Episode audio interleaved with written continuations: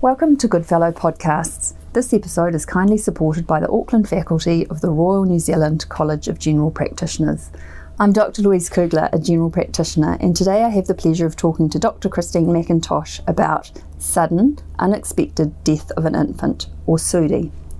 Christine is a general practitioner. She works as GP liaison in children health at Counties Manukau. She's also a senior lecturer and researcher at the University of Auckland and is a clinical editor for the Auckland Regional Health Pathways.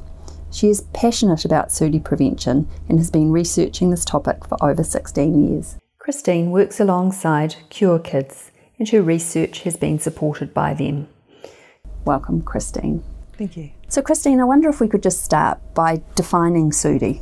So, SUDI is the sudden unexpected death of an infant and the first year of life. So we say that it goes up to the baby's first birthday. So these are babies that die suddenly and unexpectedly. And in the provisional finding of a sudden unexpected death, it's literally that. But what we find after they do a death scene examination, they understand the history of the baby and they do the autopsy of the baby. Some of these babies then fall into a category where they've got a defined cause of death. Then we get this group of babies that sit in this situation where we think that something in the history and things suggests um, there may be some underlying cause, but it was not considered enough to have been the definite cause of death. So, under this, we have the group of babies who perhaps were in an unsafe sleep environment and were found um, dead after a period of sleep. Um, they um, may have had some underlying medical issues but not considered enough to be the cause of death. And then we get this group of babies where we would have called it the sudden unexpected, sorry, sudden um, infant death syndrome or the SIDS babies, where there was no particular cause of death that anybody can find and all that. These are all grouped under that whole group of sudden unexpected death of an infant, and um, and when once the coroner has completed the findings. Okay, so that's so it's it's quite a, a heterogeneous group of babies, but it's not the ones who die of a pneumonia or a meningitis who are later put into that different category. And how common is this in New Zealand? So, fortunately, the number of babies dying each year has reduced quite substantially. So, from the the mid 80s, we were having around about 250 babies a year dying of a sudden unexpected death in infancy. With the evolution of the research that came from the cot death study in the late 80s and um, early 90s, they discovered very rapidly through that study that sleeping babies on their tummy was a big risk. At that point, we saw a real reduction in the number of babies of dying, with about a 60% reduction over two or three years, which was amazing.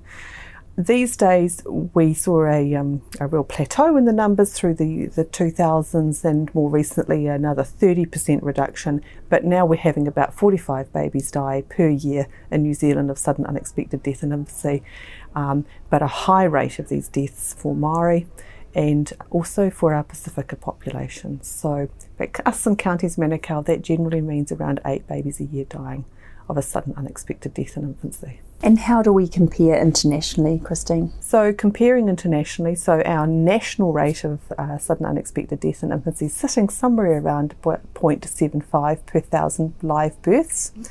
So, comparatively internationally, our rate is, is high. Um, the USA beat us They've got a rate around about 1 per thousand at the moment, but in the Netherlands the rate is 0.1 per thousand. So quite dramatically different from where we're sitting at. So unfortunately, we're famous for having one of the highest rates in the developed world. So why is that, Christine? What's going on? What's going on is that SUDI is one of these. Uh, we've got a name for it, but we don't absolutely know all of the cause behind what happens to a baby dying suddenly and unexpectedly. But what we know is that it's quite complex. It's um, one of these conditions that we've studied quite extensively with epidemiology because we haven't found that absolute certain physiological cause. Um, so, knowing about back sleeping being protective was a really big advance. Um, but for us in New Zealand, there's added complexity. There are a whole range of things that contribute to risk for SUDI. And for our Maori population, particularly, there is a real com- combination of those risk factors being mothers smoking during pregnancy and the cultural preference for bed sharing being a really difficult combination for SUDI because it really es- escalates the risk up. So, those things are quite hard to untangle. We know they're quite hard. Um, it's it's quite a difficult thing to untangle the whole maternal smoking thing. That's something we're trying to work towards. But there's also the whole, whole thing around the bed sharing environment and so forth. So, um, and and the, the contributing factors towards that. So our Maori population, unfortunately, bear the, the most of that risk, um, and the the things that we need to do to prevent that are, are relatively complex. They're not straightforward. So there's um, the Sudi sequence. I wonder if we could talk a little bit about that now. So I guess as a GP, I try to think in my mind actually what is happening when a baby dies suddenly and unexpectedly. And Sudi has been extensively researched through the epidemiology, and there have been quite a lot of physiological studies as to what's happening as well as well as uh, pathological studies. And um, when we put it all together, what we think is happening is really a combination of factors. We know it happens to a baby at a vulnerable age. So once they get to one year of age, they've pretty much grown out of that risk. In fact, they've pretty much grown out of that risk by about six months of age, and most of our deaths happen in that first six months of life. Okay, so we've got a vulnerable baby at a vulnerable age. But we also know there's other things about that vulnerability of a baby. So if mum smokes in pregnancy, we know that that baby doesn't respond to a situation of hypoxia in the same way that other babies do who are not exposed to mum smoking during pregnancy. We know that the nicotine in cigarette smoke affects the baby's brain stem and reduces that responsiveness as well. So it's a combined effect of the hypoxic environment when one smokes, mum smokes, and the nicotine from mum smoking are both heavily implicated in the SUDI sequence, and that creates the baby vulnerable. There are other things that makes a baby vulnerable, such as being born prematurely or of a smaller birth weight. Interestingly, if they're not breastfed, it makes the baby more vulnerable, although the mechanisms of that we're not entirely sure of, uh, although obviously it's a healthy thing to do to be breastfed. Um, if mum uh, is using drugs or using alcohol in pregnancy. So we've got that aspect of the baby vulnerability. Now, what happens in the Sudi sequence is we know that this Sudi happens during sleep. So sleep is obviously really important. And what we think happens is that babies actually don't respond to a situation that occurs in that sleep in the in the way that is going to protect them. So there are two parts that are really important. Firstly, reducing that vulnerability. But if we've got a baby in front of us at our six week check, there's actually fairly little we can do about a lot of those individual baby vulnerabilities, but what we can focus on is safe sleep. Okay, so if we can create a safe sleep environment for that baby, even if it's vulnerable, the research suggests to us that that will actually create a survival situation for that baby. So the Sudi sequence describes when an unsafe sleep situation happens, the baby gets into a situation of low oxygen or um, hypercarbia, uh, and it doesn't respond like it should at the brainstem level to cause an arousal and the baby wake up. They progress on further through there they don't have the normal um, uh, life preserving gasping responses and they go on to die because that baby's not programmed in the same way to wake up out of that situation. So, from my perspective, and a simple way to think about it is well, we can try and reduce vulnerability by um, creating healthy pregnancies where mum's not smoking in pregnancy, there's no drug or alcohol use that's one way we can do that as GPs to really work on the early pregnancy thing. But if you've got the baby in front of you at six weeks and you can determine the baby's more vulnerable, then the best thing that we can do is really enable that family to safe sleep that baby every single sleep. So I think that that gives us a really good handle on what we can do. It's now something that's not random. We know what cause, you know, the underlying risk factors, and we can do something really tangible about that. So talking about safe sleep now, what does safe sleep look like and what initiatives are happening in the community to help? Okay, so safe sleep looks like sleeping baby on the back. So, absolutely, there's very clear evidence that sleeping babies on the back is the way to go, and really nice to see in our research in New Zealand that at least 90% of our babies are routinely slept on their back. Um, it's really important that you reassure families that they're not going to choke on their milk or any regurgitation when they're sleeping on their backs um, because that's a common concern that families have. So, number one, on their back. Number two is a safe sleep baby bed. Okay, so that is in a bed where they're not going to end up um, wedged, um, entrapped, um, with the bed covers over their face, um, where they're not going to tip or roll. Um, so, really, what it looks like is a very plain mattress, reasonably firm mattress, with the baby adequately warm but not even overheated on a flat surface, essentially their own safe sleep space. So, this is fine if you've got a baby cot or a baby bassinet, no bumpers or anything else in the cot, no toys in the cot, a fitted sheet on a firm mattress, baby on their back, with either a nice wool blanket or a wearable baby wool sleep suit is the absolute, absolute ideal situation.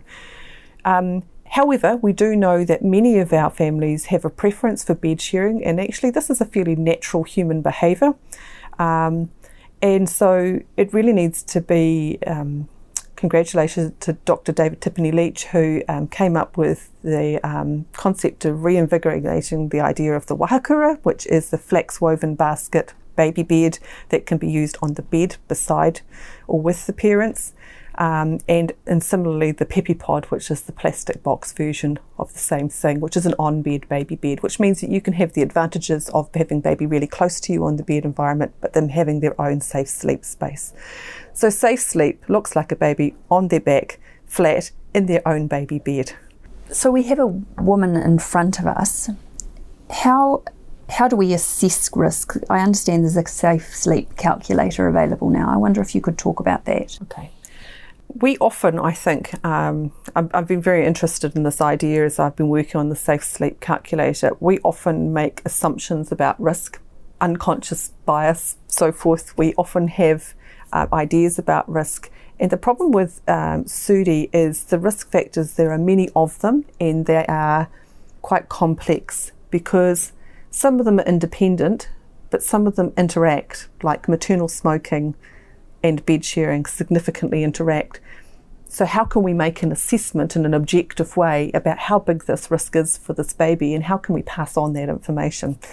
So, we have taken all of um, the ideas of the research that's happened with the case control studies, including the New Zealand cot death study and um, four other large international studies, and we've combined that research and created something that would be very familiar to us in primary care, like the Predict Cardiovascular Risk tool. We've essentially created a tool that enables that clever determination of what the risk might be for an individual baby and gives us some decision support around what it is that will make the most difference and reduce risk for that baby that's there in front of us today.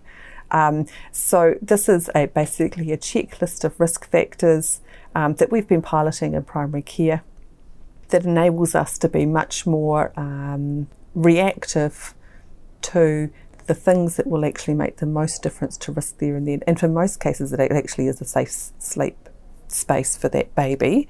Um, but it also is going to obviously be reducing maternal smoking and things like that. So it leads us to um, providing the right information to that family, but it also is a very powerful motivator for us in primary care to be working with that family when we see the degree of risks that some babies are at and really wrapping around that care around that family as to what they can do to really reduce that risk. So we've been piloting that in primary care and it is available in some of the practices but what we got the feedback was is to build it into a full six week check tool which is what we are trying to do now. But if people want to access that they can find the safe sleep calculator on the health pathway for the Auckland Regional Health Pathways, and it's also on the 3D Health Pathways um, down in 3D area. Perfect, thank you. So there has been, uh, when I've done that pilot of the Safe Sleep Calculator in primary care, there was a um, some very brave nurses who said to me, "I don't haven't asked these questions. I haven't asked about SUDI. Number one, because it wasn't built in as standard at what we did at a six week check." But also, I'm worried about opening Pandora's box, she said to me. I don't quite know what to do once I discover there's a really big risk concern here. And I think we have to address that head on and say, actually, we need to be really thinking about how we respond in primary care to that mm. and knowing where our local resources are um, to work on that. Um, so I think that her comment was really, really helpful because it said, you know, actually, as individual clinicians, we can often be really worried about delving into this stuff because we may be worried about do we actually have something that we can do about it. Um, and I thought that was a really important question. Um, in most cases, safe sleeping that baby every sleep is the single greatest risk reducing thing that you can do. Um, so that's accessing the Pepi Pod or Wahakura. Um, and we now have Ministry of Health funding in our DHBs to have safe sleep programs where you can access these safe sleep baby beds. And so I would encourage primary care to really get to know how they uh, how they can go about accessing that. Um, at six weeks, this Pepi Pod and Wahakura might be getting to the stage where actually you might be thinking about a different option if the baby's quite big. Okay, um, and also some people have pointed out that sometimes a bit late in the game in the sense that there is still obviously SUDI risk in the early stages.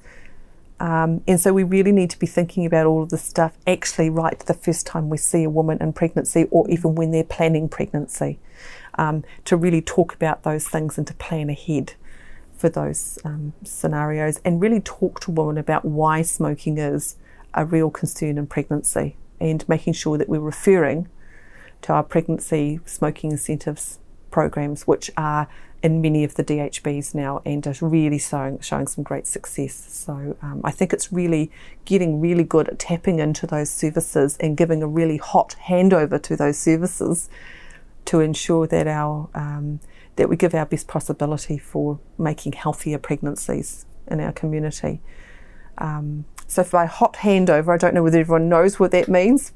So hot handover is actually knowing the people that will actually provide that service so that you trust and know that that family that you're handing on to that service are going to get a really good service from them and that you're going to get communication back. So I know the people working in our local Counties Manukau smoking cessation service and I can say to my woman when I see them is that um, you know, smoking in pregnancy, and we talk about what the issues and concerns of that be, and we assess where they're at with their decision making. But whether they're ready to quit or not, I make them the offer. I say, I'd really like to put you in contact with our smoking cessation service. You don't have to promise to quit or anything like that. I just want you to have some more information about them. They're absolutely fantastic, and um, and would that be okay? And I just think it's really important that we support and we give them confidence for where we're sending them. Um, yeah, and they're, they're really good service. Yeah. When there has been a SUDI death in a family, what is the risk of a further event in a subsequent child?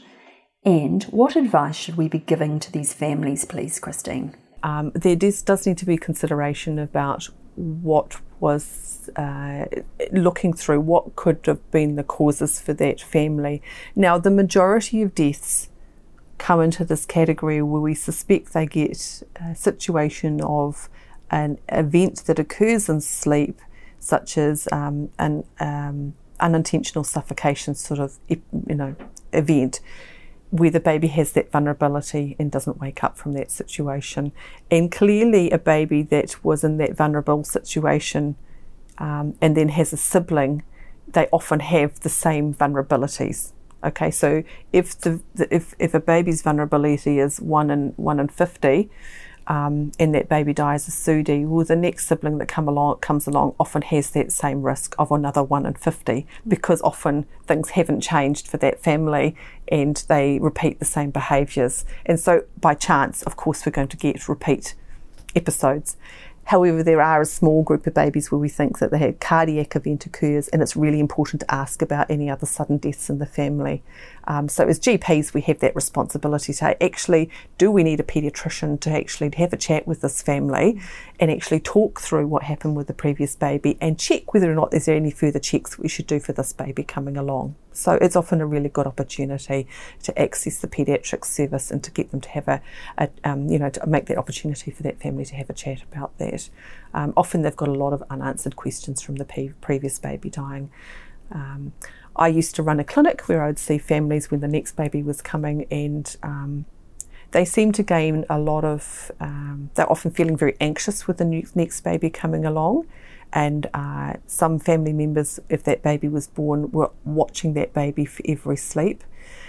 And once we were able to go through the findings for the previous baby and so forth, we were able to reassure them that um, this would have seemed to have been a situation of a more vulnerable baby in a situation of sleep where they ran into trouble, and that they could prevent this happening for this baby by safe sleeping every sleep. And they came out of that situation, you know, that consultation, feeling a lot more confident about what they could do to prevent it for the next baby. It just wasn't going to happen unexpectedly. It was, you know, if they could safe sleep baby every sleep, and we enabled that too with a baby cot. And the role of baby monitoring and apnea pads, is there a role for either of those things? No. So um, when you think about what we're saying with the, the sort of SUDI sequence, baby monitors and apnea monitors uh, work generally, the under mattress ones, by trying to detect a la- lack of movement. The problem for these babies who are not responding and arousing like they stood, should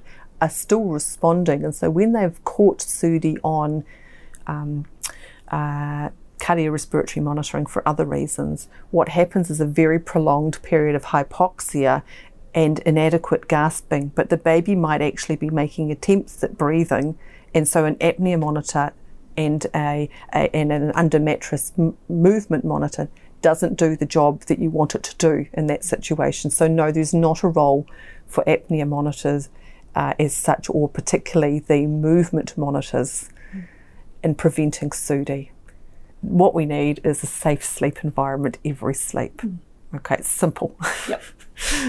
it's a message we're hearing over and over again, Christine. Yeah, safe sleep. Yeah. Absolutely. I think um, one other thing I'd like to add about that safe sleep is I think there's a lot of value in the discussion with families. So you might understand there's a lot of complexities, especially for our younger parents and the types of sleep environments that baby might have. It's really important to have discussions with them about what happens when a party happens. Mm. Because we do see a rise in SUDI on Thursday, Friday, and Saturday nights and um, distinctively um, and, and to plan ahead for a sober caregiver for a baby and a planned safe sleep every sleep. And it's really talking about how, you know, tell me about how you're going to make sure baby has a safe sleep, you know, accepting that these behaviours are going to happen. Yep. As they do, mm. we're not going to be able to stop those as a GP, but actually um, supporting our families to in their decision making and planning around that can be really helpful. And Christina, you were involved in a foam insert for car capsules. I wonder if you could talk about that briefly. Okay. Yep. So way back in uh, 2008 to 10, I did a trial of a um, foam insert for car seats. And the reason why we did this is we noticed um, there had been a number of babies who had been brought into the emergency departments having stop breathing episodes or turned blue in their car seats, and there was concern about the positions that babies end up in car seats with their head slumped forward and their chin on their chest. And this was part of looking into what some of the mechanisms could be for sudden unexpected deaths in infancy as well. So we trialled the um, foam insert in car in car seats, and we were able to show that using the car seat insert which brought the baby's body forward and allowed a space for the head, created a better position for the baby in the car seat in the sense that we've noticed a reduced depths of desaturations that babies had while they're in their car safety seats. Um, but it also gave um, the strength to the hypothesis that we have is that the baby's upper airway is very vulnerable because of the um, the shape of a baby's jaw when they're born. They don't have a well-formed temporomandibular joint. Their chin is easily pushed back with the tongue into the upper airway space, and that's what happens when they happen in the baby seat. Is that they end up with the head tip forward, the chin, pressure on the chin, and the upper airway blocked. But exactly the same thing can happen when a baby's placed on a pillow to sleep. So you quite often see people doing that um, placing babies on pillows. They end up shimmying down in the night and ending up chin on chest. Um, it's really important that we advise parents if baby has a cold not to do this. It seems to be a tendency to put them, you know, to mm. put them on a slope when they've got a cough or a cold. And we have a number of SUDI that have occurred uh, with a pillow or a tri pillow in the mix and it's even worse when they've got a cold because that upper airway is even more vulnerable. And you just think of that SUDI sequence a baby with a cold and on a pillow can be really get into a situation of airway obstruction. But if their brain is not programmed to wake up, that's an incredibly dangerous situation. So we have a role when we're seeing sick infants to talk about how to safe sleep them. Mm. And it's a natural thing as a mother when your baby is ill to want them close by, but it's important to remind them about the safe sleep rules, you know, the, the consistent messages around that. So babies spend a lot of time in their capsules. How, how can we make a capsule safe? Are the inserts worth promoting? What do we do here? Okay, so I think um, I think that car seats are absolutely essential for travel in cars because of the risk of serious injury in a car crash when they're unrestrained in a car. So absolutely, when you're travelling in a car, a car seat capsule is really really important. A foam insert is ideal. I think, but the bigger picture is, is that we shouldn't be using car seats as a place for babies to sleep when they're outside of a car.